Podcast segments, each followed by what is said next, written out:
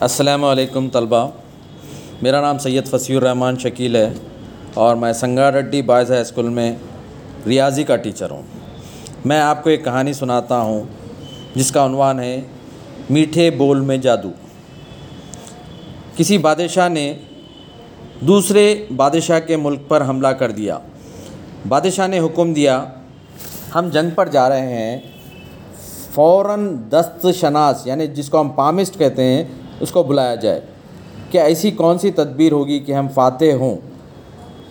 جب بادش، جب شاہی دست شناس یعنی پامسٹ کو بادشاہ کا حکم سنایا گیا، تو اس نے بتایا کہ وہ کئی دنوں سے بیمار ہے، بادشاہ کے دربار میں حاضر نہیں ہو سکتا۔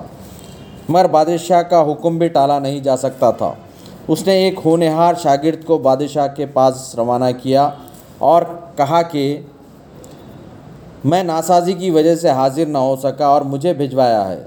بادشاہ نے کہا، فوراً میرا ہاتھ دیکھو اور بتاؤ کہ جنگ کا کیا حال ہوگا۔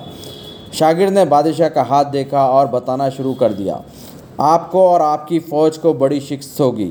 ان میں کچھ لوگ آپ کا ساتھ چھوڑ جائیں گے اور جنگ میں آپ پکڑے جائیں گے۔ آپ کو میدان جنگ میں گھسیٹا جائے گا۔ بادشاہ کا غصے سے برا حال ہو گیا۔ اس نے حکم دیا کہ اس کی آخری خواہش پوری کر کے سولی پر لٹکا دو۔ سپاہی نے اس کی آخری خواہش پوچھی تو اس نے کہا، میری خواہش ہے کہ میرے استاد محترم سے ملاقات ہو جائے۔ شاہی ہر کارے دوڑ، دوڑے گئے اور دست شناس یعنی پامسٹ کو سارا ماجرا سنایا۔ استاد دست شناس کسی نہ کسی طرح شاہی دربار میں پہنچا تو بادشاہ نے کہا، کس نالائق کو ہمارے پاس بھیجا تھا؟ دست شناس یعنی پامس نے کہا، اسے چھوڑ، چھوڑیے، میں آپ کا ہاتھ دیکھتا ہوں۔ اور ہاتھ دیکھ کر کہنے لگا، جہاں پناہ، آپ بہت جمع مردی اور بہادری سے لڑیں گے۔ آپ کی فوج سے ڈرپوک اور بزدل بزدل لوگ بھاگ جائیں گے اور کچھ نمک حرام آپ کا ساتھ چھوڑ دیں گے۔ مگر آپ آخری دم تک مقابلہ کریں گے اور اپنی اور رہتی دنیا تک آپ کا نام بہادر لوگوں میں سے ہوگا۔ مرنے کے بعد تو کسی کے ساتھ کچھ بھی ہو سکتا ہے۔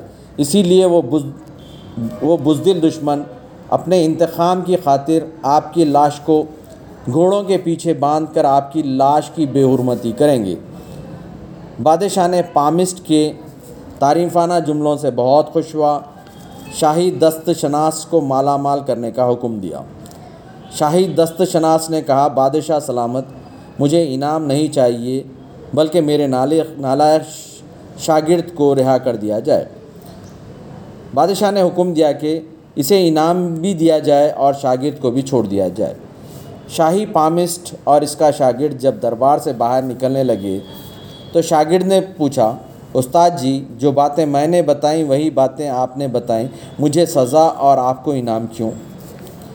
شاہی پامسٹ نے کہا، باتیں تو ہم دونوں کی ایک طرح کی تھی، لیکن دونوں کا طرز گفتگو الگ الگ تھا۔ میرے جملے سے بادشاہ خوش ہوتا گیا اور تمہارے جملے سے بادشاہ کو غصہ آتے گیا۔ اسی لیے سیانے کہتے ہیں، میٹھے بول میں جادو ہے۔